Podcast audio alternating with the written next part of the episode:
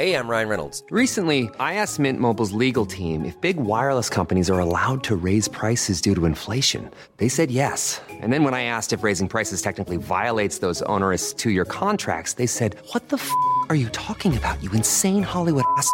So to recap, we're cutting the price of Mint Unlimited from $30 a month to just $15 a month. Give it a try at mintmobile.com slash switch. $45 upfront for three months plus taxes and fees. Promo rate for new customers for limited time. Unlimited more than 40 gigabytes per month. Slows. Full terms at mintmobile.com. Worried you'll need to babysit your robot vacuum? Think again. Meet Eufy X10 Pro Omni Robot Vacuum with AI powered navigation to recognize and avoid over 100 objects. It's the winner of five Best of CES awards. And Digital Trends says it boasts almost all the same features as robot vacuums that cost twice as much. Want to know more? Go to eufy.com. That's EUFY.com and discover X10 Pro Omni, the best in class all in one robot vacuum for only $799.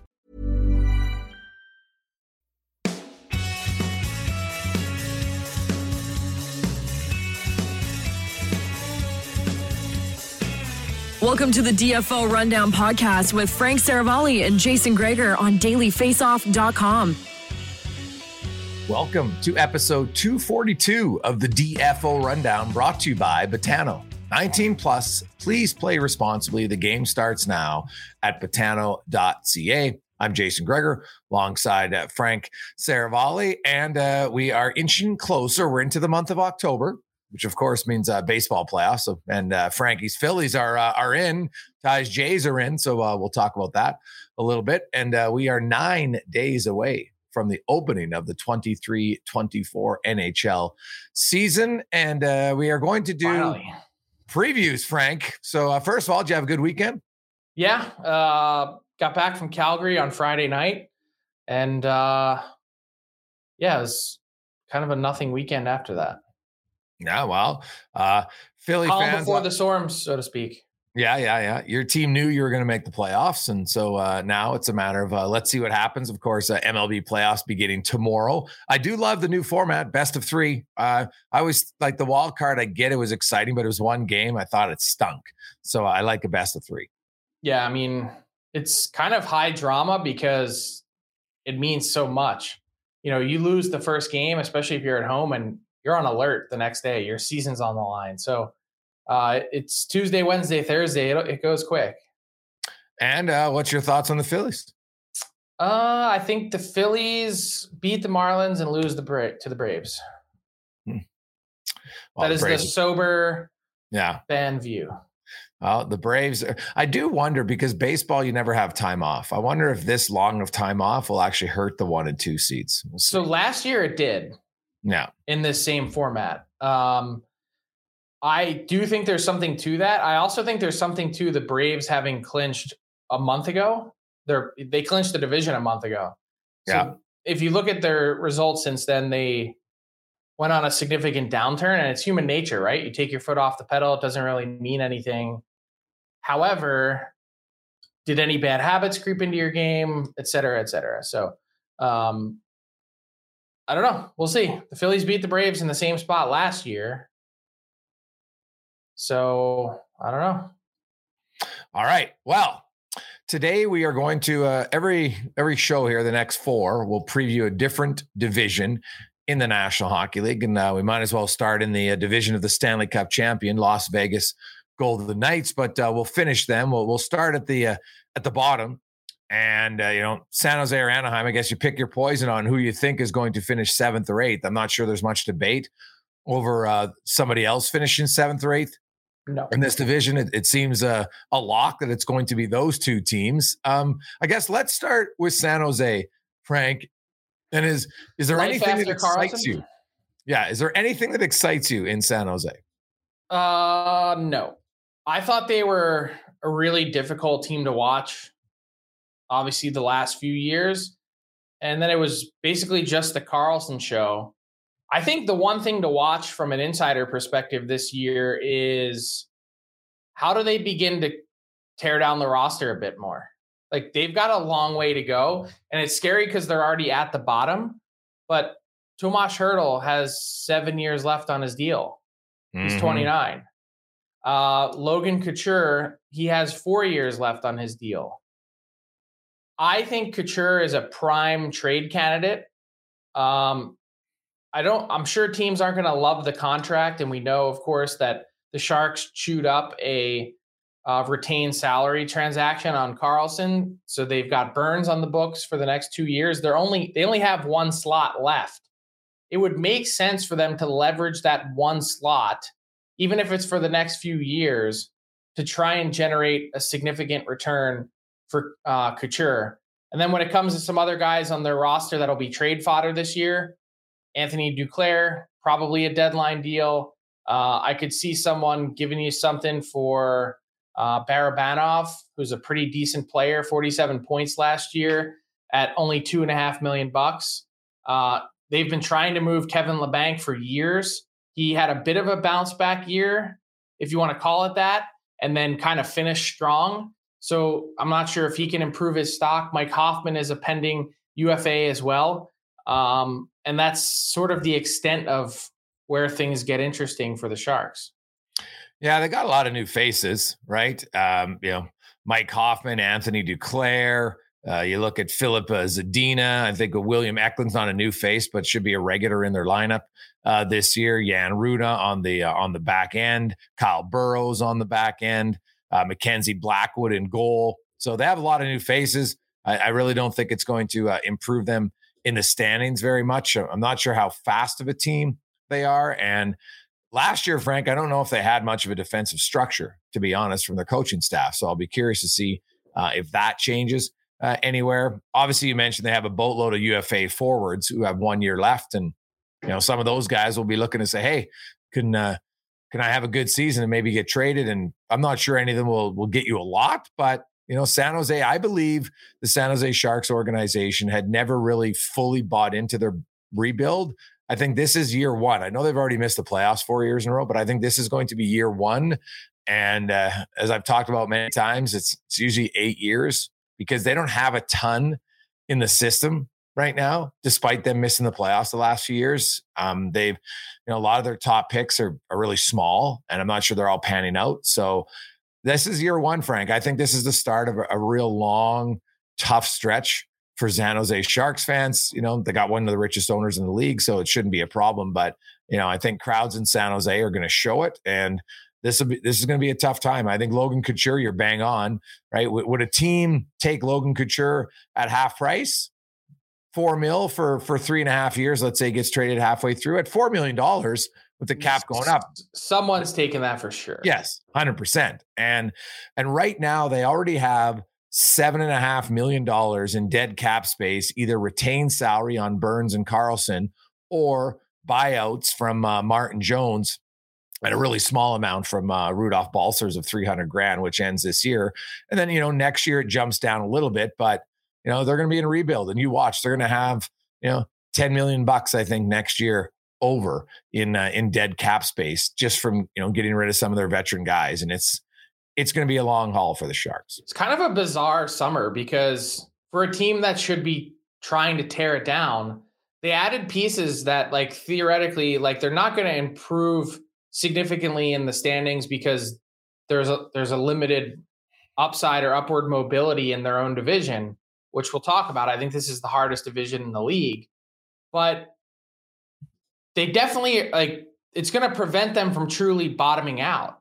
Like Jan Rutta had a tough year in Pittsburgh, but I think he's a pretty good defenseman and probably will help things. And Filip Zadina is, you know, I don't know what he's going to be, but he's super motivated. There's no question about that. And Anthony Duclair and Mike Hoffman and Labanc, all these guys are playing for contracts. Barabanov. Like, you've created this dynamic that, in theory, should help you get better assets and picks but in the short term might actually prevent you from getting a better pick this year. Does that make sense? Potentially, but I'm I'm not sure. Keep in mind they lost Erik Karlsson, right? So all, our you know all those other guys, no one's making up for Karlsson directly. Maybe maybe they improve in small places elsewhere, but yeah, like the motivation for the Sharks is, and that's why I said they were never really in to that, rebuild till that, now because they kept getting. But the thing is, Frank, they don't have young guys that they could even give opportunities to. That's their problem. That that's all I'm asking is what is the plan? Mhm. What is the cohesive plan? It's like, well, we're gonna. What I see is is something scattershot that's being put together. That it does. They're not really sure what they're doing. Are they Yeah. getting better? Are they trying to get better? Are they getting worse? Are they tearing it down? Like that wasn't adding Jan Rutta and adding all these pieces is not a teardown. That's Yeah. adding. Yeah. I, I so I, I'm I'm lost. Like, just tell me what they're doing. Yeah, well, they had to take on some salary, right, to to move Karlsson, so that's part of it. But um, yeah, the Sharks. Sorry, Sharks fans. Uh, I think it's going to be a long year for them. Um, they will battle the next team, Frank, the Anaheim Ducks, and I could say the Sharks might finish seventh, depending on how long it takes for Zegras and Drysdale to get signed in Anaheim, because obviously those are, you know, they're easily two of their top five players on the team, right, when they're healthy. So that's two significant players out of a lineup that isn't overly deep. So when you look at the Ducks, obviously their big move, uh, they signed Alex Killorn at 6.25 million. So, so he comes in. They've got some young Tough players. for him missing the first six weeks of the year too. Yeah, man, not great. Radko Gudas, uh, Ilya Lyubushkin. I'll say this: opposing forwards, keep your heads up. The Ducks got two really physical headhunters uh, on the back end in uh, in Gudas and Lyubushkin. But you know, without Jamie Drysdale, you just you, you look at their blue line, like Cam Fowler. You know, Gudas and Lyubushkin to me are NHL defensemen. But after that, you know, Jackson Lacombe, Lassi Thomson, who they just claimed on waivers, uh, Urho uh, Vaakanainen. Like, how many of these guys are, are NHL defensemen regularly? Yeah, I mean, I, I think it's a fair question. I think it highlights the need to get Jamie Drysdale done. Look, it's been a grind. Uh, I don't think, as of this morning, I don't think they're anywhere closer on Zegras or Drysdale. Uh, Why? We're now nine days because Pat Verbeek is a grinder. He's going to grind you right out. That's his mo as a GM. That's what he's presented to agents, to to players. Um, and I think you had to overpay a bit AAV wise to get Killorn uh, Yeah. coming off of the year that he had in Tampa. And obviously, Pat Verbeek knows and really likes Killorn from his days in Tampa. But I think the other younger guys are looking at that, even though Killorn has won two Stanley Cups, they're like, he's 34 and he got 625, and you're going to grind me out on every dollar. I, I've been here. I've been with this franchise. Yeah. Um, that part I think has been difficult. I'm interested to see what they do with Leo Carlsson, um, who I think is pretty darn close to being ready to step right into the NHL. Um, but you're right, the defense is holding them back, and obviously we've already talked about the frustration with John Gibson. Um, what do you make of the Lassi Thomson waiver claim? Well, I wonder if that a you know I think they realize that they need help in their back end, but you know, does this just push Drysdale even farther away because they realize, well, we got another guy, we don't care, right? And I think Pat Verbeek and and if that's his stance, I don't mind it. Like he's he's being honest, but um, you know they don't have much negotiating rights. Frank, it's the one time they don't with no arb rights. And I've always said this, so I'm wondering. when you have 16 million in cap space, Yes. why are you grinding them on arb rights? All Well, you're no, I- doing is sending a message to everyone else that you're gonna put the wood to them. Yeah, I'm not saying it's it's right, but it's consistent. So um, at least you know you just asked the question, "What's the plan in San Jose?" At least you know what the negotiating plan of Verbeek is. We can disagree with it, but at least we know what it is. Yeah, and at least we know what the plan is for Anaheim. Like they're they're full scale rebuilding and they're adding pieces like Killorn, Gudas, and Lyubushkin just to make sure that their guys don't get beat up in the meantime. Yeah, That's that's Yeah. it. They're support pieces. They're their Mhm. infrastructure, their scaffolding, however you want to think about it. They're guys that are trying to just prop up and hold up everyone else in what's going to be another lean year. yeah, yeah. Oh, it's uh, and then John Gibson. You wonder how uh, how long he stays there. So the uh, the Ducks. Where do you think they finish? Seventh or eighth in the Pacific? Uh, I think they finish eighth. Eighth. Just okay. Well, now Zegras and, and the longest these guys can hold out is what November 30th. Well, it's not hold out. That's the wrong word. Uh, have a contract stalemate. Yeah, December first is the deadline. Yeah. I, I don't see them missing out on a full year. You might bite the bullet and just take a one year deal. But the problem with that is then when you go to arbitration, if you don't have a good season, well, now arbitration doesn't help you as much. Yeah, I mean they're up against it now. I mean, signing now barely gets you back for opening night. Yeah. So now let's go to the uh, Vancouver Canucks, who had 83 points last season in the uh, in the Pacific Division, uh, which put them 17 behind uh, fourth place Seattle. So lots of lots of ground to make up for the Vancouver Canucks if we assume Seattle's a 100 point team, and we can debate that. So and 12 um, back of the playoffs. Yes, and uh, you look at the uh, Canucks; they, they made some significant moves, right? As obviously they they bought out uh, Oliver Ekman Larsson. And this year, it's a buyout that makes tons of sense because he's got like 146K on the cap. In three years, there's two, you know, year three and four, that buyout, 4.7. You know, they might not be loving it, but I understood why they did it. So look at overall top to bottom. When you look at the Canucks, what do you see? Playoff team. I think them in Calgary and Seattle, it's and you know they're battling for the third and fourth i mean the fourth and fifth spot because i do believe five teams in the pacific are going to make it this year. Yeah I, I, agree with you and i think those are the three teams right there. Um, what order they finish in i think you can just flip a coin right now to start the year. Um, that means one of those teams is going to be out though. One of calgary vancouver or seattle i think is out. Yes and I think it's I personally think it's Seattle, but we'll get to them in a second. Um, I just like the changes Vancouver made. I've talked about this before. Um, their back end is so totally different than if you look at their back end to open last season. It just oh. It, it's you now have true bona fide competent NHL defensemen. And when you're asking Ethan Bear and Jack Rathbone and all these other guys to do stuff last year, um, that's Kyle Burrows. Like, not I'm not knocking guy. It's just you're you were asking a lot. Ethan Bear played 61 games last year. Yeah, he played 18 and a half minutes. So Ethan Bear, Luke Schenn, who played 55, Ekman Larsson, who played 54, Kyle Burroughs, who played 48. They were third. Riley to, Stillman played 32. Yeah. So they were the the the number three to number seven defense when they're gone. Quinn Hughes and Tyler Myers are uh, still here. They they brought in Filip Hronek, but he only played four games last year. So he's yeah, don't overlook new. a full season of him.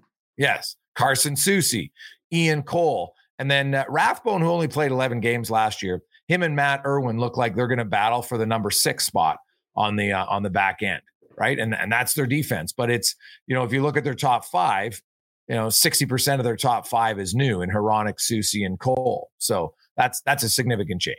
Yeah, Hronek should be. So his career average is 42 points a season. He's at, he averages a half point per game, a little more than that. Yeah. So you get a full year from him.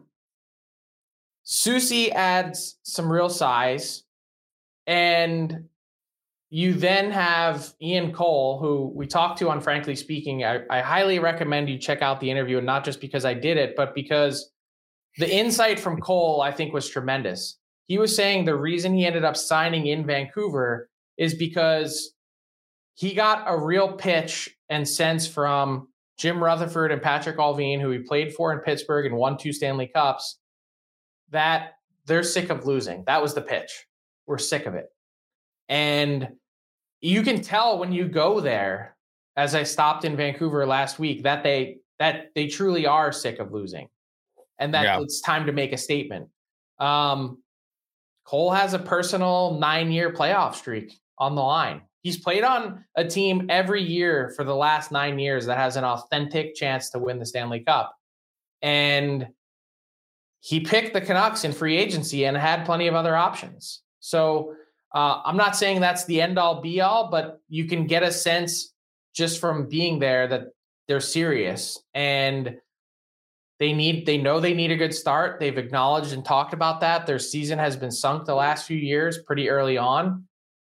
And I, I think a healthy Thatcher Demko is a ga- an absolute game changer. Oh, yeah. We, he only played 32 games last year, and in the 32 games he played, he didn't have great numbers by his standards. Right? I don't. I disagree with that, and I'll show you why.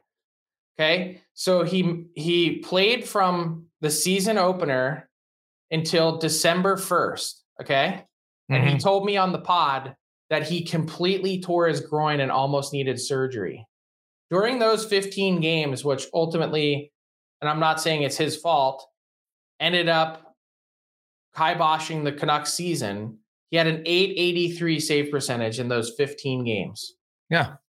Okay. So wait, he comes back and finishes out his second half of the year in games played. 17 games played, finally fully healthy, 918 with an 11 4 and 2 record. For the first time this summer in a while, and he wasn't healthy, I don't think, going into last season. For the first time in a while, he's completely healthy and had a full season, full off season to prepare. I'm picking Thatcher Demko to win the Vezina. Hey, I like Demko, but it doesn't change the fact that his stats were 901 and 316 goals against. That's the whole season. We can pick apart why they were there. And I don't disagree that he was injured. And it was obvious that he was injured. But Thatcher Demko, A, he only played 32 games. And B, his average of, of uh, a 901 save percentage, I'll guarantee will be significantly But it's it's an utterly it's an utter career outlier. I don't like I Yeah. take it and I throw it right out. His last two seasons prior to that, 99 games played, 915 save percentage. Yeah, well, that's what I said. In the top seven in the league. Yeah, that's why I said he did not have a, a, a season that was close to what's normal for him. So he gets back to normal. I think that's automatic. Seven more wins just from him, plus maybe more considering how many more games he's going to play if he's healthy. Like Demko is at least a 55 start goaltender, I think, for Vancouver. Uh, I think that is is supposed to be something like the split. Like I think they'd prefer to not have him playing much more than 55. Yeah, And that's going to be an I- interesting threshold to watch, not just in Vancouver, but I think throughout the league. How many teams end up playing their goalie more than 60? Some will have to be out of necessity.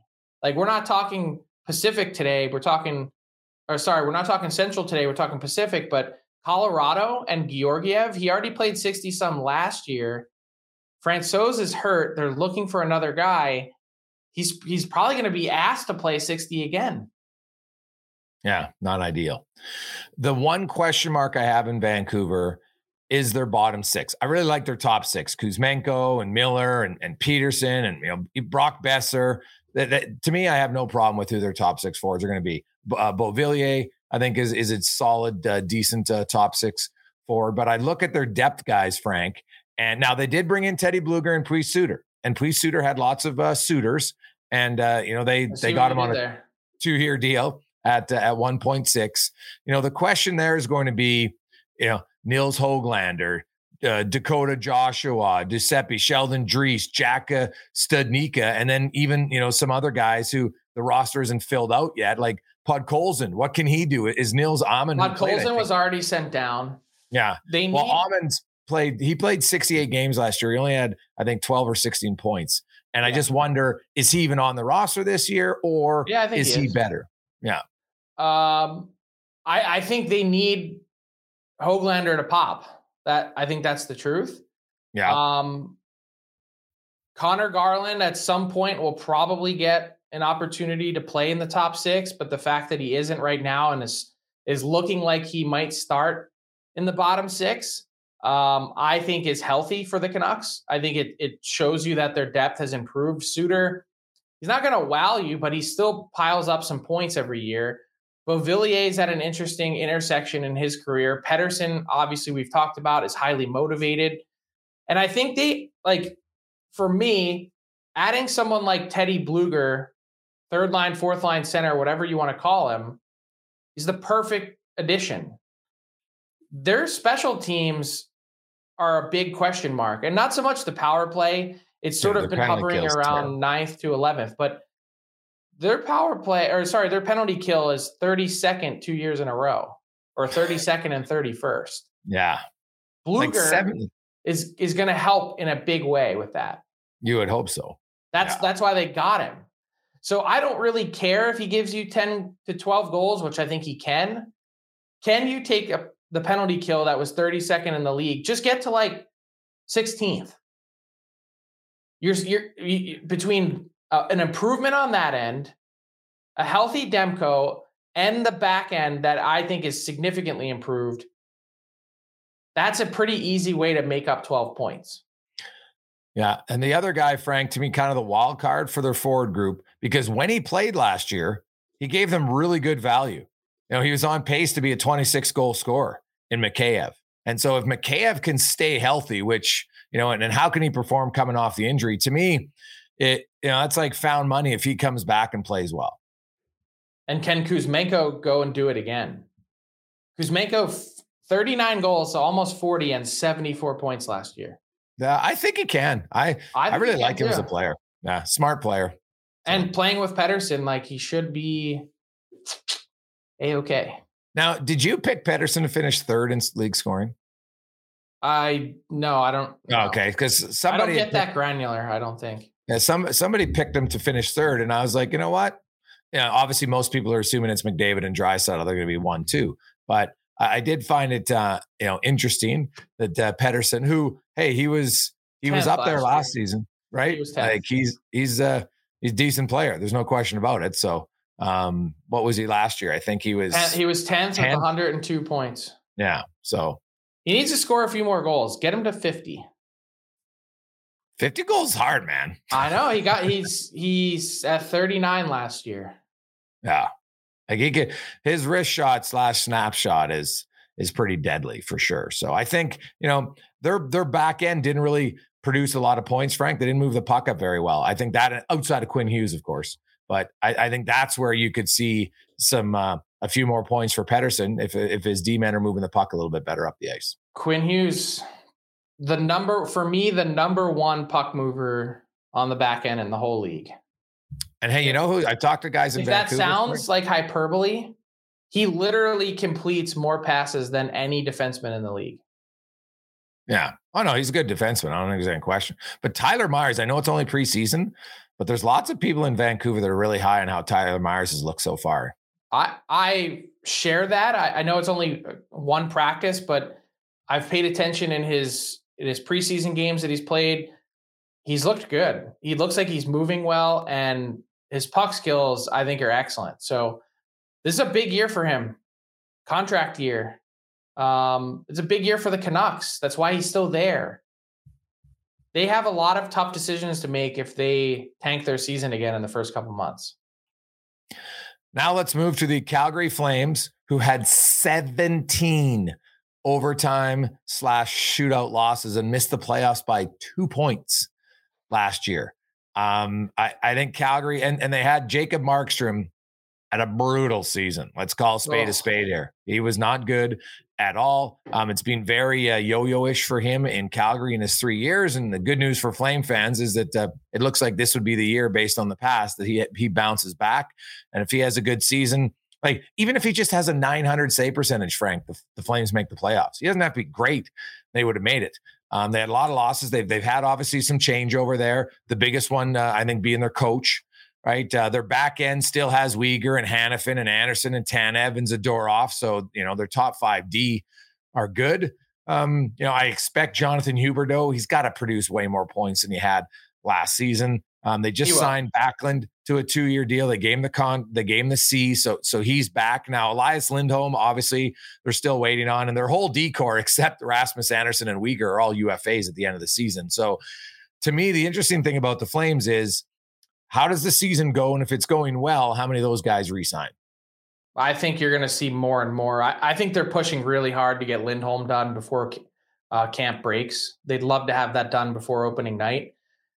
I think he's more open to it than he's ever been. And I think Backlund, Backlund signing and then being named captain is he's like Craig Conroy's personal salesman now.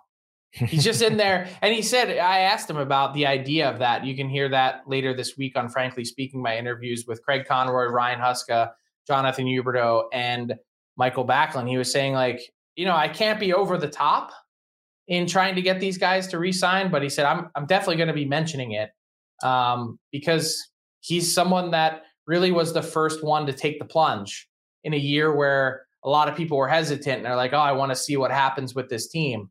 So he's I think he's going to be a critical piece. And he's also obviously coming off of a career year, so he's got some good hockey left in him. And I think the two year term for Backlund was perfect. Um, but they're they're working hard to try and get Lindholm done next. And uh, the Calgary Flames have significant changes in their forward group. Um, they are going, uh, you know, a lot younger. You know, Toffoli's gone.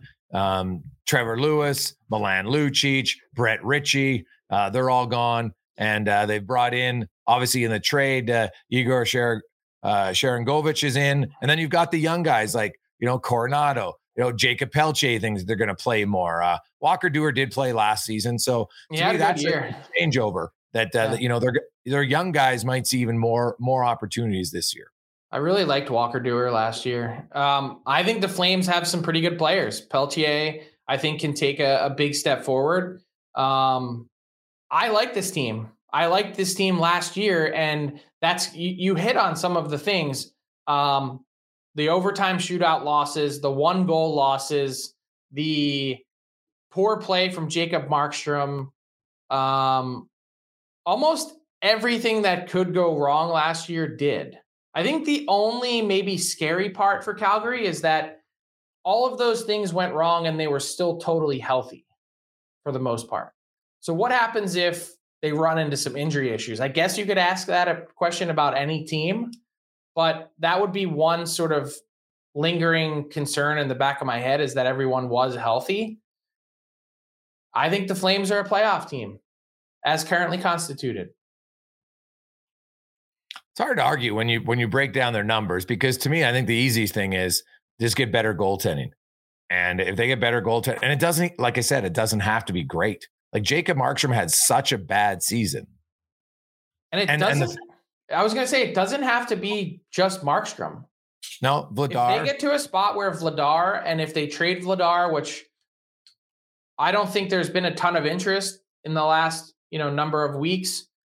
I don't. I just don't think there's teams ready and willing to spend for a goalie. We talked about how this is a copycat league and everyone watched Adin Hill and what they spent. Teams feel like they don't have to. We'll see if that changes this year. But Vladar in a perfect world is playing somewhere else and they get a second round pick for him. Wolf is ready. But in the meantime, Wolf is waiver exempt. And they're the plan is at least if Vladar is still there, to send Wolf to the to the Wranglers and have him play a bunch of games until they can figure out what to do. But my point is if Markstrom can't do it, if he's not able to be the guy that bounces back, and we're not, he doesn't need to be 922 Jacob Markstrom that he was two years ago, but 892 is no good. And if he could be somewhere in the middle of that, the Flames are a playoff team. All right. Wow. I think it's going to be difficult, Frank, to have 11 overtime losses like they had last year. That's that's hard to How many match, my blown third period leads did they have? I mean, Oh God. It was Yeah. it was an ugly, ugly situation last year. And the vibes are different this year. And the players, a number of them use the term underdog, especially in their market. I think you and I and outside people are like, oh yeah, Calgary's probably a pretty good team. That market, they're not expecting much. And I think they're an underdog in their own market. Hmm. Yeah. I think they're, you know, Vancouver, Calgary, and uh, Seattle, who we'll get to. But first, we're going to bring in uh, Tyler Yaremchuk as we are in the middle of the Pacific Division preview. Yeah, giddy up, boys. I got a Pacific Division themed edition of Fill in the Blank. And as always, it is brought to you by our friends over at Betano. They got a couple of interesting prop bets when it comes to the Pacific, but one of them that I wanted to float your guys' way is this. There is a blank percent chance that a Pacific Division team wins the Stanley Cup for a second consecutive year. Blank percent chance the cup winners from the Pacific. Gregor, what do you say? Well, I think Edmonton and Vegas would be, you know, two of the legit Stanley Cup contenders. I'm, I'm not sure the other teams.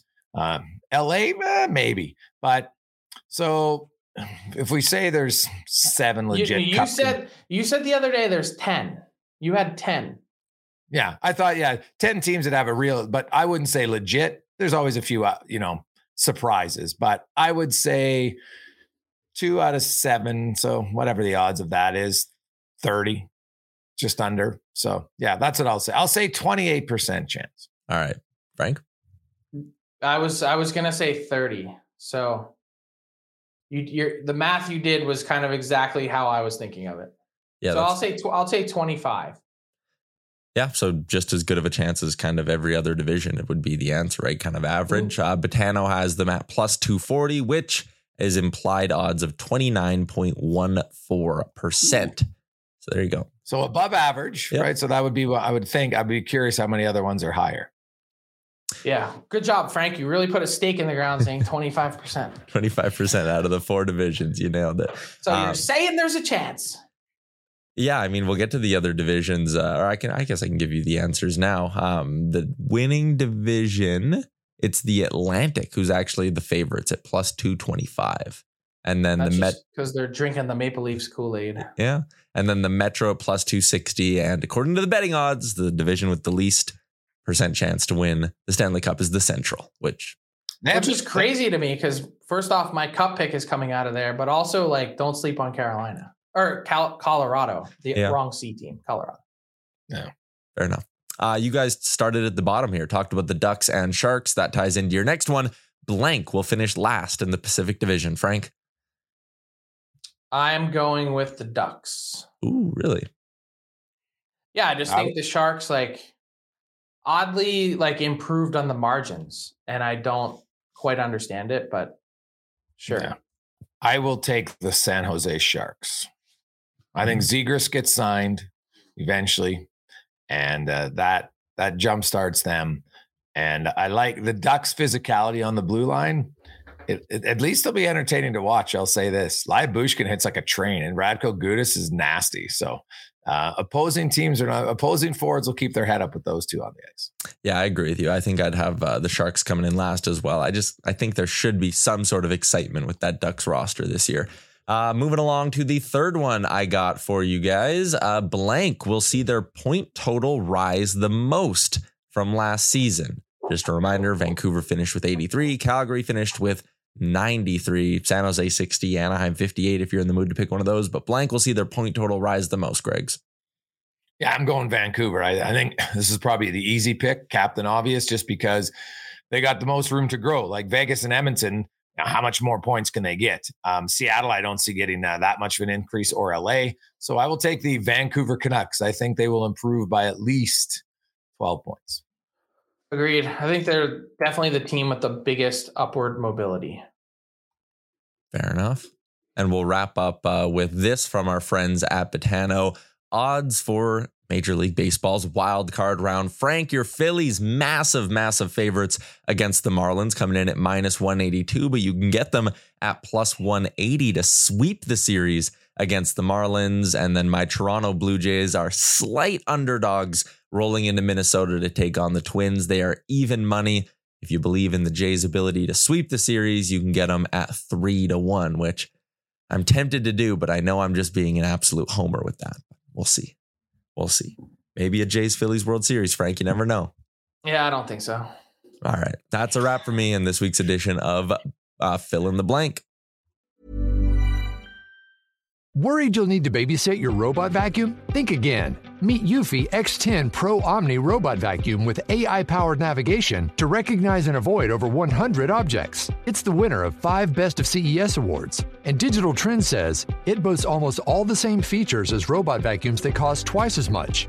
Want to know more? Go to eufy.com. That's EUFY.com and discover X10 Pro Omni, the best in class all in one robot vacuum for only $799. Hey, I'm Ryan Reynolds. Recently, I asked Mint Mobile's legal team if big wireless companies are allowed to raise prices due to inflation. They said yes. And then when I asked if raising prices technically violates those onerous two year contracts, they said, What the f are you talking about, you insane Hollywood ass? So to recap, we're cutting the price of Mint Unlimited from $30 a month to just $15 a month. Give it a try at mintmobile.com slash switch. $45 upfront for three months plus taxes and fees. Promo rate for new customers for limited time. Unlimited more than 40 gigabytes per month. Slows. Full terms at mintmobile.com. Hey, I'm Ryan Reynolds. At Mint Mobile, we like to do the opposite of what Big Wireless does. They charge you a lot, we charge you a little. So naturally, when they announced they'd be raising their prices due to inflation, we decided to deflate our prices due to not hating you. That's right. We're cutting the price of Mint Unlimited from $30 a month to just $15 a month. Give it a try at mintmobile.com slash switch. $45 upfront for three months plus taxes and fees. Promo rate for new customers for limited time. Unlimited more than 40 gigabytes per month. Slows. Full terms at mintmobile.com.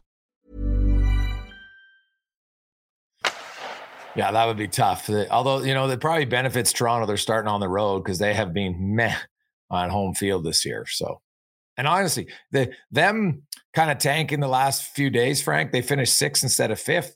They play a Minnesota team that has 12 fewer wins than Tampa, who would have been the other team. And I know Tampa's banged up, but in theory, it might help them at least win a round. I this Jays team was kind of a frustrating one to watch, if I'm saying it politely. And I I just have big questions about the Phillies too. Like their bullpen to me really scared me over the last six weeks. They didn't really get it together. Their bats have been hot, and I think they can get hot. It's they have the starters with Wheeler and Nola. Just the bullpen to me, giant question mark. Now, let's get to the top four teams in the Pacific last season, finishing fourth, the only division with a, with four 100 point teams. The Seattle Kraken, in their second year, had 46 wins, finished with 100 points.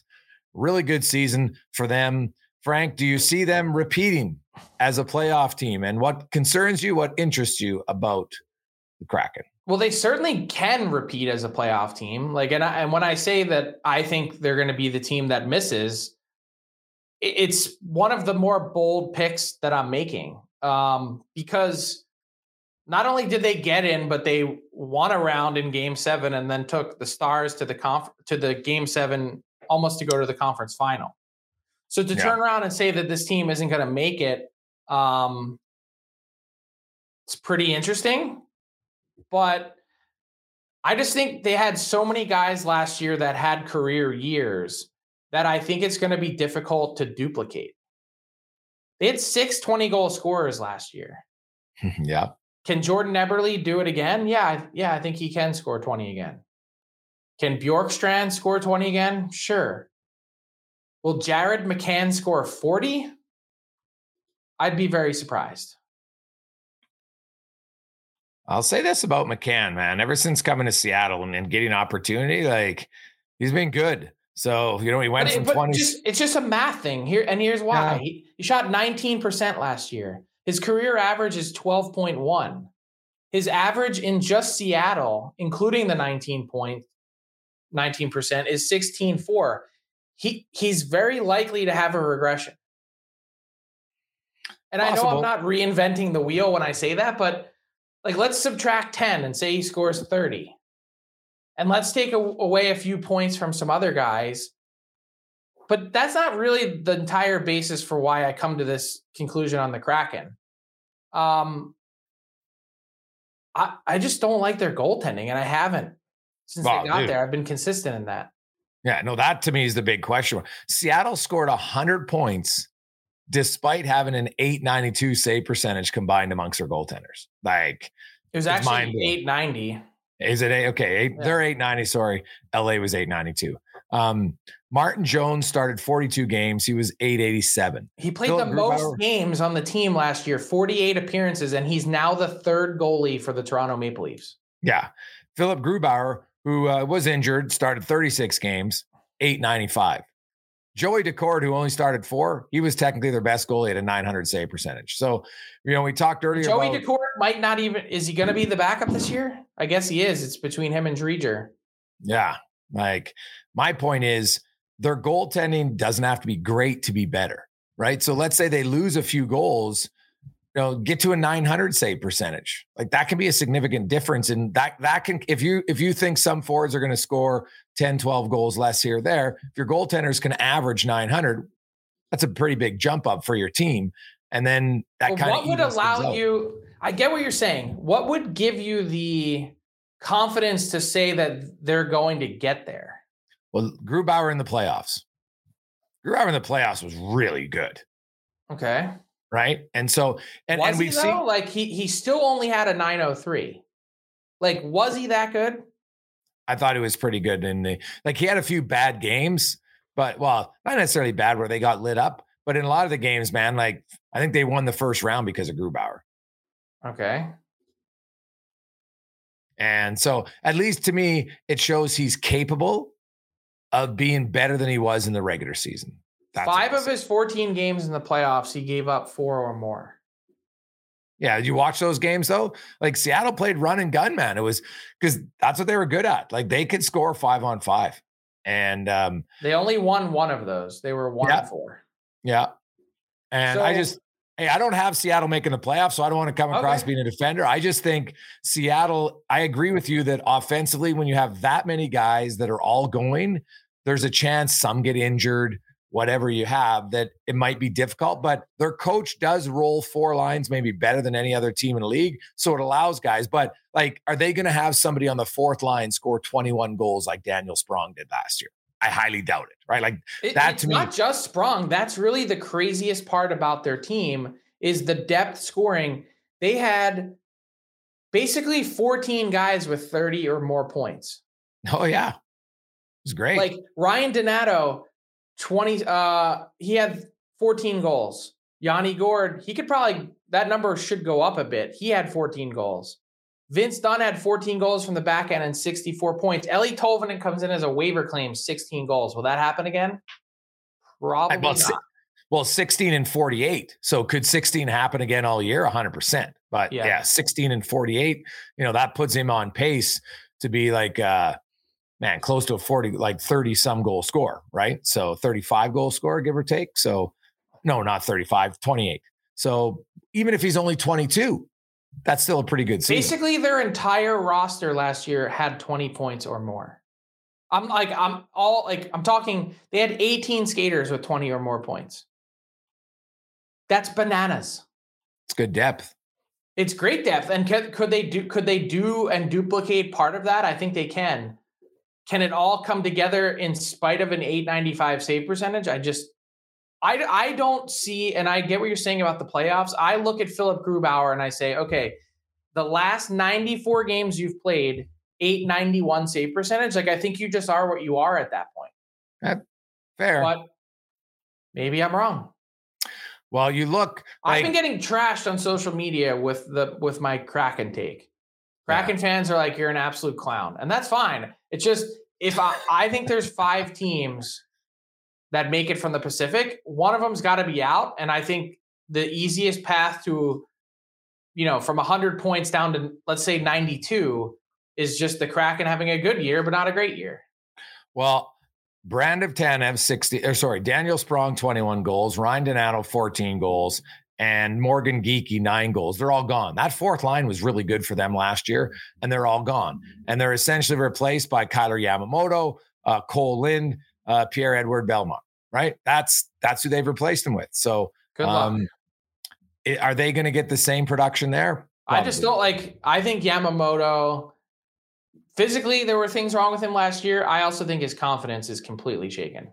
Maybe. Now, what about Shane Wright? He's got the. He's but yeah, Yamamoto ability- though, by the way, kind of going home ish. He's Yeah. a Washington kid. Oh yeah, no, that's the closest to his for him. Like it's a going home. But what do you make of Shane Wright? And are we going to see Shane Wright play a significant amount of games for the Kraken this year? I don't know about Shane Wright. He just wasn't like I watched some of their Calder Cup games. Like I just, I just don't think he's there. Will he play some games? He probably will. I think he's got a long way to go. Is the easiest way to say it. And then my my next question, Frank, is does is this a trial period by the NHL? And are we going to see more players follow in the footsteps of Shane Wright as far as No. getting no? So this is a why- one-off, rare exception. Yeah. Why do you think he got it? And for those who don't know, he got an ex- he got an exception that he can play at 19 in the American League, being a CHL player, which normally you can't. I don't really get why he got it because I don't even think he's the best case in the minors to get it, or the best case for a guy that might not make a team. It's a, it's a really tough one. Matt Savoie is the same same situation. Picked, I think, five picks behind Wright. He was the ninth overall pick. He spent more time, more games um, in the dub than Shane Wright has. Yeah, In the O. He's in the dub, yeah. Oh, No, sorry, no, that Shane Wright has in Shane Wright O, in the yeah. Yeah, yeah, same idea. I just think when you line everything up, age, he misses it by one day. One day. He's born on January 1st. One day earlier, December 31st, and he's playing in the AHL this year. yeah. So That's a Yeah, tough one. yeah. No, although I'll say this, Frank, we have a long history of players playing their 19 year old season in major junior and going on to excellent careers. The the garbagest take ever is you have to rush teenagers and they've got to play against men. Shane Wright hasn't dominated the OHL to the level that we've seen dominant players dominated at. He simply hasn't. So good for him if they think this is good. He's going to get paid like a pro, but um, I hope this isn't the start of uh, teams applying for this because I don't believe that it's the best thing.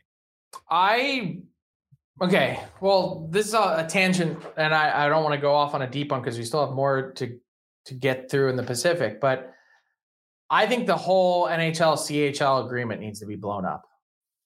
I'm sorry, but the needs of major junior teams being put over the needs of NHL franchises is absolutely utterly insane. And I don't See, care I th- about small market operators. I don't care about propping these leagues and teams up. Doesn't matter anymore. It shouldn't matter anymore. That's a 1960s, 70s, and 80s thought process. This is a billion dollar team. Each of these teams, essentially, with the Sens getting a billion bucks, are billion dollar enterprises. To, to care what the Kingston Frontenacs, or just to pick a random team, whoever it is, the Wenatchee Wild, I don't give a shit what you think or what you need. The best place for Shane Wright to play is probably the AHL. Yeah, I disagree. Uh, Why? Uh, this whole, He's because under team control with team coaches that are in his own organization telling him exactly what they want. He leaves, goes back to the OHL, for instance, let's say, which we know isn't happening. He's not in your organization anymore. Someone else is developing him with a totally different set of goals and circumstances. And it's not to develop him, it's to win. Yeah. Okay. So then let's look at the track record of NHL teams who are who are these so I don't care if it's about developing their own player because most of them aren't smart enough to understand that teenagers aren't ready and it's physically not ready, it's mentally not ready, and they but rush AHL. If I'm saying if you if you get rid of and and as soon as you draft a player, you can immediately put them in your AHL team. All of a sudden, that league becomes a lot better. First off, No, because they're they're not. Go look at Frank. Go look at the twenty year olds in the AHL who get their ass handed to them. Yeah, but I'm saying a year later, what going to do adding more 18, 19, and twenty year olds in the AHL is going to bump out a lot of those older guys that are just career AHL players that really have no business playing in a developmental league. Uh, they help guys learn. These 18, you're still going to play against majority men and you get your ass handed to you. Now you use your, you talked about Kailer Yamamoto's confidence. These guys have been big time scorers. They go to the American League and they get shit on because they're not physically as strong. I don't care if the AHL is still a good league. It's still men for the majority of them. And while they might not be as skilled or, and in a lot of cases, not as consistent, they're just as strong outside of the elite players, of course, in the NHL.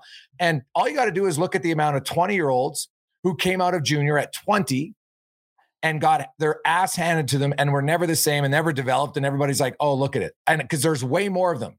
There's way more. Than. I'm just saying so it's pure lunacy that we're picking the needs of major junior franchises. Oh, we need our star player back.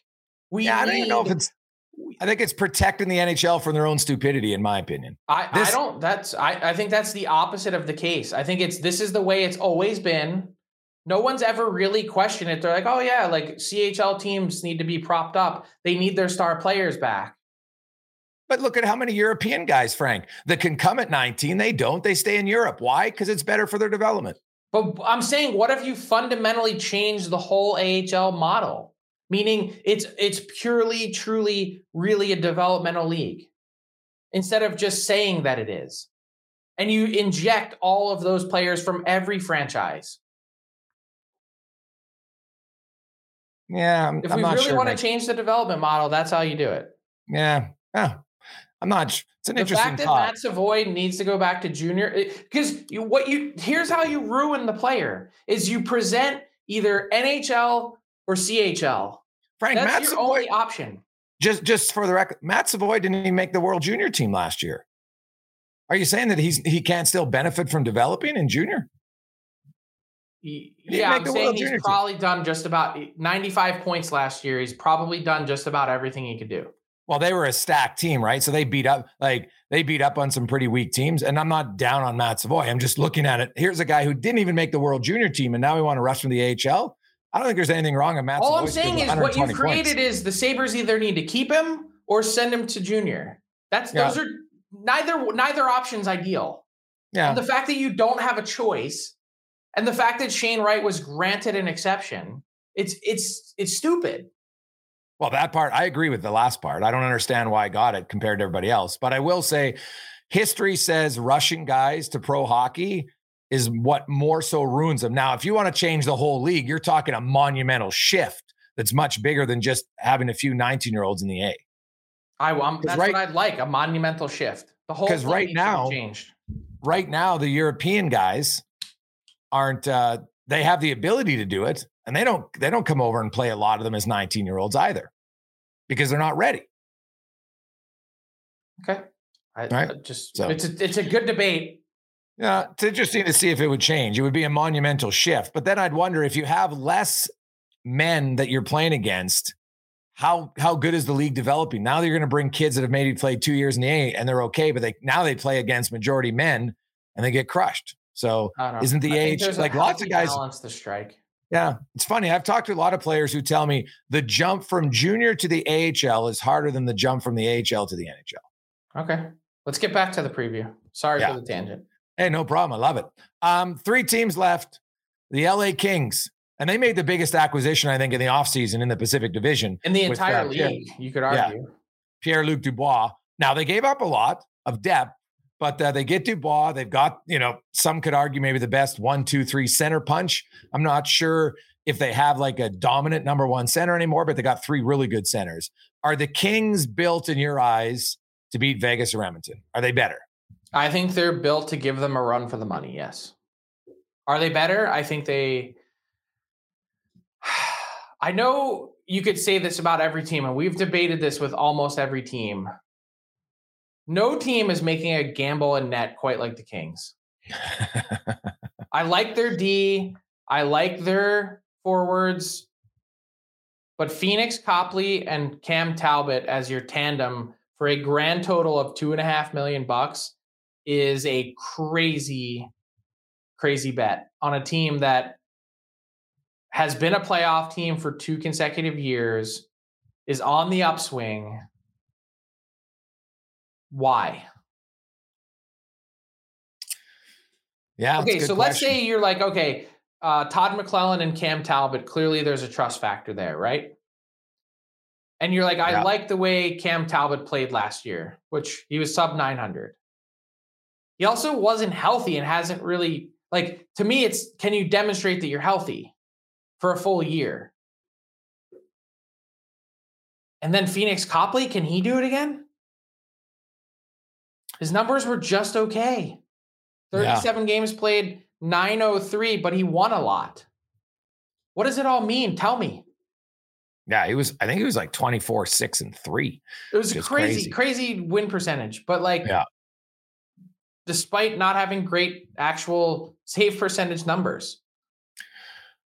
Well, you look at the Pacific Division, Frank, last year, even though they had four teams with 100 points, no question across the board, they had the weakest combined goaltending of any division, right? Logan Thompson, who played 37 games, had the best save percentage in the division, and he was uh, 12th in the league. Then you went to Skinner, who was 14th. Then Copley was third at 903, third at 903 uh, in the Pacific. So there's so many teams that you know we'll get to Edmonton, like you get to Vegas, like Adin Hill came out of nowhere in the postseason, and so can he repeat that? We'll see. Maybe he's that late developing goaltender, which we've seen a lot of. But you're right about LA. It, it is a it's a gamble for sure because um, you know Korpisalo came in, and even though Copley had played well in one of those games, the minute they got Korpisalo, he became their starter. Right. So last year they said we like him better. And then this year, they just didn't like him better at the contract. So I think LA, if I'm not mistaken, has the least amount of money between their two starting goalies combined in the NHL. It's like so the either- least almost in NHL history. Like you'd yeah. have to go back to like, I think it was the Flyers in 2010 that went to the Stanley Cup final with Brian Boucher and Michael Leighton. you won't find anyone that spent a combined less than that. So either Frank, they're going to get unbelievable value, or your questions, like a lot of others, are going to be like, yep, why would they go into the season like that? So then, is it fair to ask though up front when you trade basically three players for one, if they're if they actually improved?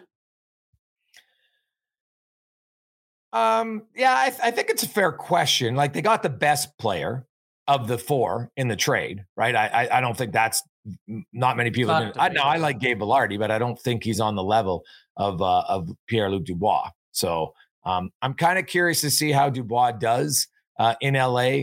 Um, I, am assuming he's going to get the most offensive situations. I could be wrong, but um, when I look at them, you got you know Fiala, Adrian Kempe has become a really underrated, Yep. you know, 35 goal scorer. Um, you know, Trevor Moore, they've they've got a good top nine. Quinton Byfield, to me, Frank, is the wild card. Like, Yeah, he's, he's such a big kid. And I don't know if this is the year, but I think at some point, eventually one year, we're going to see a pop from him. And when it does, like Arthur Kaliyev on your fourth line is a dangerous shooter, right? Doesn't play a ton, but he doesn't need a lot of opportunities. I like the Kings' overall depth because the guys they lost down their lineup, I think they had enough depth to replace them. Well, will Byfield pop? Yeah, that's going. I don't know. I mean, he might not. Like the truth is, he might not. I'm not You're betting. I wouldn't bet against him, but it is entirely possible that he doesn't. And Byfield ends up becoming the next. Uh, Alex Galchenyuk. no, I was gonna say. Um, God, I'm blanking on the guy's name. The big center they got last year at the trade deadline in Edmonton. Nick Bjugstad. Yeah, could just Byfield just become the next Nick Bjugstad. Yeah, he's still so young. That's what's crazy, right? Like he's gonna be in the league a long time, but he's still really young. And um, I, uh, he's such a big, huge man that there's lots of lots of data. that will Bjugstad is suggest- six six. Like Yeah. Oh yeah. and, no. and had some high pedigree. I mean, not quite as high as number two overall, but he was still a first round pick and came in and scored 24 goals in a season. yeah. Got a huge contract in Florida. Yeah, I mean, that's That's Not a to good say- compar- It's an interesting comparison, honestly, because just I don't care where what number you are in the first round, but what body type, size, everything, and you know, it had a good year and then was never able to be the same. Byfield hasn't had that year yet, but the one thing that Byfield has the advantage, Frank, is he's going to be able to play with a Dubois or a Kopitar or a Danault. So he's got a pretty good centerman either way. yeah, I guess. Yeah. So where do you have the Kings finishing in the Unless Pacific? you want him to be a center. Yeah, well, that's very valid point. Isn't that the point? Don't they want him to be a center? Wow. Yeah. Now Dubois can play the wing too. I, and I know Todd McLellan was talking about that. So maybe that's what they do.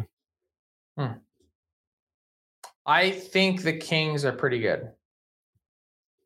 Where are they finish in the Pacific? Third. Third. So now we come to the top two who uh, met in the second round. Vegas wins, goes on to win the Stanley Cup. Marchessault said, hey, they push us harder than anybody. And, you know, neither team really made any changes. You look at Edmonton. Now they lost Bjugstad, Klim Kostin. They opted, uh, you know, Kailer Yamamoto, he's out. Um, they basically, I think Dylan Holloway will, will take on more of a role this season. He'll be a full time NHLer. So there's one guy who fills the spot. And then it's either going to be, you know, Lane Pederson, Adam Erne, um, who else is battling right now um, for that spot? Brad Brad Malone, maybe. You know, Brandon Sutter just announced his retirement, so- he's out of the equation there. Um, what does Lavoie make it? Yes or no? well, that's a really good question. Um, he's put every game he's getting better, Frank, and so I, I think he's like Sutter retiring. I think really benefits Raphael Lavoie more than anybody, and so it's going to come down to the final three games. Now you play majority NHL rosters, and I want to see how Lavoie fares this week. I think honestly these three games are going to be the make or break for him. He bet on himself. I like it. Just took Yeah. his qualifying offer, didn't take less, and away he goes. So he, you know, one of those guys will be the new guy. Their defense are the same. Skinner and like a lot of other teams in the Pacific, can Jack Campbell bounce back? He's only played one game in the preseason, but he was the first star. He was excellent in Calgary on Friday. Good news for Campbell. It's going to be hard to be as bad as he was last year at 888, right? He doesn't need to be what he was the previous four years, average 916. I think that's really high. If he can be 905 to 908, Frank, I think they do cartwheels in him. That would be humongous. Who plays more games and what does the split look like? Skinner know a lot of plays people- more, right? Goaltending, Ken Holland, Frank. Ken Holland said the other day uh, in our Frankly Speaking interview series, the Oilers one drops later this week. He said it's going to be something like his math was a little off, but he said something like 45 35. uh, which would be 80, but I I actually think it's going to end up being closer. I think Jack Campbell's going to bounce back this year. I really do. I think it's going to be like a And will Stuart Skinner be as good as he was?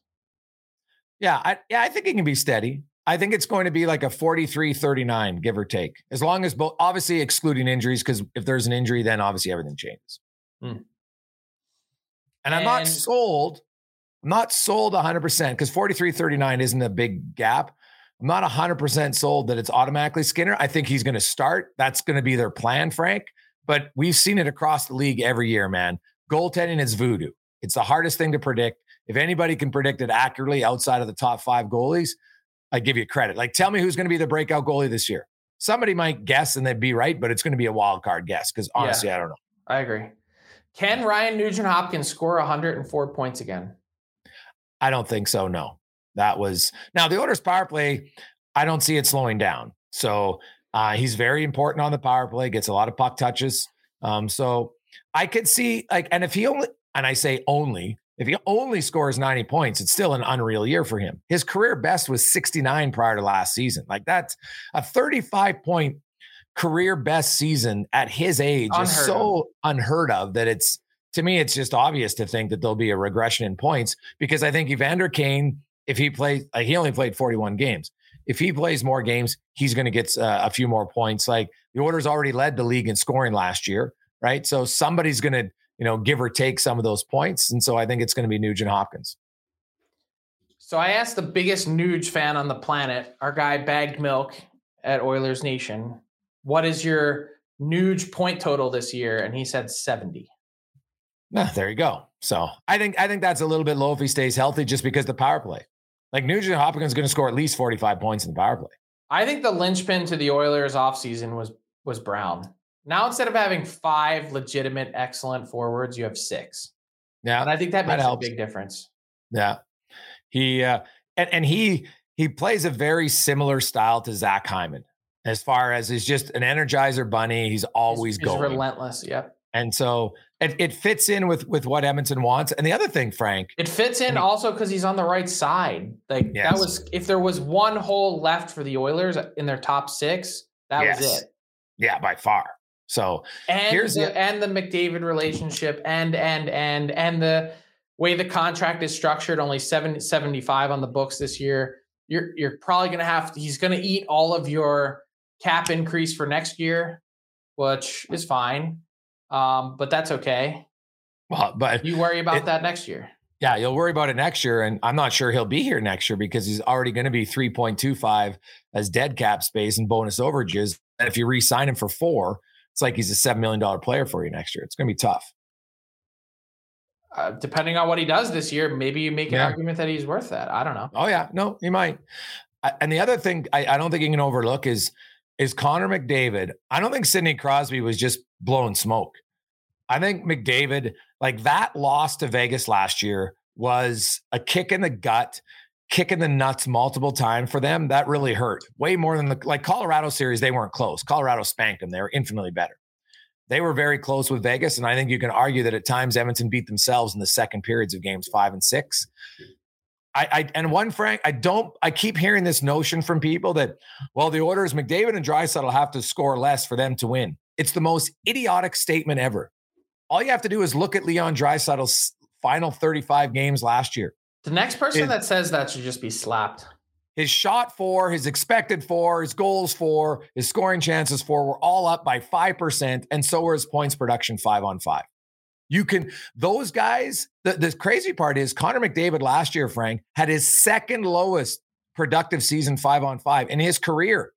A second year, Connor McDavid scored more points five on five than he did last year.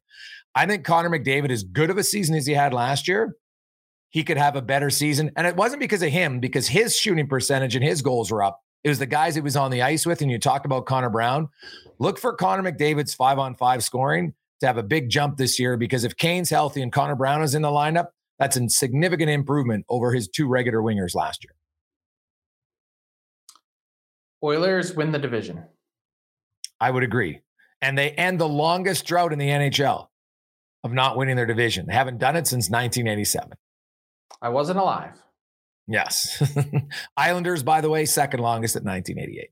So I agree with the order. So now you have Vegas Frank and Reilly Smith and Phil Kessel are out. And that's really it. Like they're bringing back the gang, which why would you argue when they won the Stanley Cup? And uh, first of all, let's. What did you make of Mark Stone's preseason comments? Pretty emotional, guys. All fired up. Them and the Kings. You know, he gets rocked on. By the way, I'm sorry, Mark, but that's a clean hit. You don't have to like the player. Yeah, I, I kind of just. I thought that was. It was weak. It was like it was basically him announcing to everyone, which like I, I know is true anyway. I'm not going hard in the preseason, so therefore it's embarrassing that you are. And it's like that guy's trying to win a job. Yeah. And a lot of people like Hayden Hodgson. I'm not saying he's going to be an NHL player or whatever, but he was pretty highly sought after a guy after an interesting year and in, in, a couple years in the AHL. Uh, he's trying to win a job. So I'm never going to fault a guy for working. No. And it, it's just interesting to me coming from sixth round pick Mark Stone. Yeah. A guy that never had an NHL career guaranteed and went on to become, you know, this awesome player, be a little more respectful. I didn't yeah. see anything wrong with the hit. I love the emotion though. It's a preseason game. You don't see that very often. And Frank, if if LA dresses Hodgson for the first game against Vegas, it just it's a storyline that's fun. I'm not sure it'll happen. I'm probably yeah. betting the odds it won't. It kind of reminds me of that great Chris Pronger line. I forget it was uh was during the Stanley Cup final, Adam Burish Adam Burish, I think, won the cup with the Hawks and was like trashing Chris Pronger in a post game interview. And on uh, locker cleanout day, uh, said something like, uh, Adam Burish, the question was like, Adam Burish says he's going to get you next year. And Chris Pronger goes, Where's that? The minors? and uh, that was that was the end of Adam Burish. Yeah. So, uh, Vegas, though, is there any is there any areas of concern at all for you? Um, I, I like. I know they got production, and I know those guys were good. I do have some like. Look at the way their team is structured. Like, maybe they're the new model for success, but they've got such a top-heavy forward group that by the nature of the way their cap is structured, Eichel at 10 million, Stone nine and a half, and then you've got Karlsson, Marchessault, Barbashev all at five plus. That basically their last six forwards are all sort of bargain basement depth guys. And I think they, you know, maybe it doesn't matter as much because they kind of proved that it didn't. And they, you know, they've gotten some like Brett Howden had a great year last year, especially in the playoffs.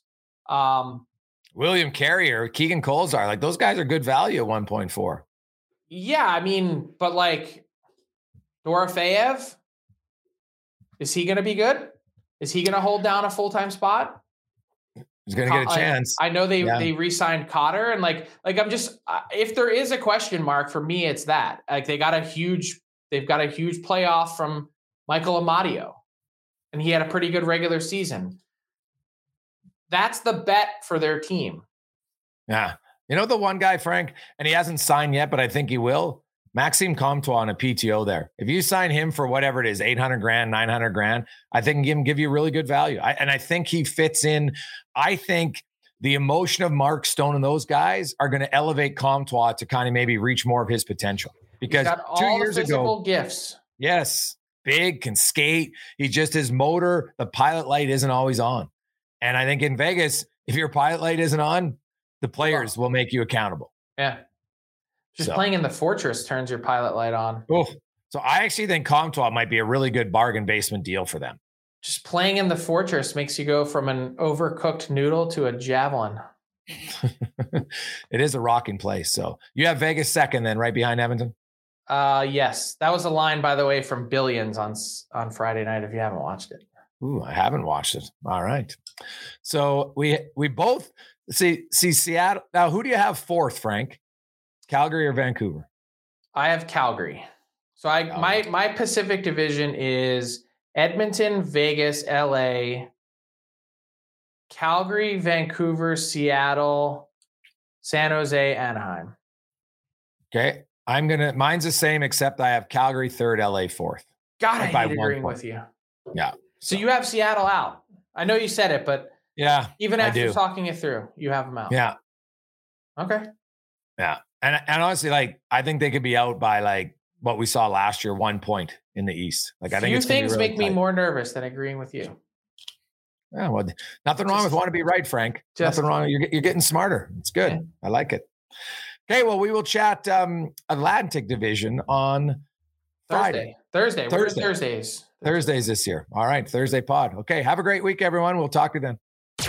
Thanks for listening to the DFO Rundown with Seravalli and Gregor. Keep it locked on dailyfaceoff.com and subscribe wherever you get your podcasts from to never miss an episode.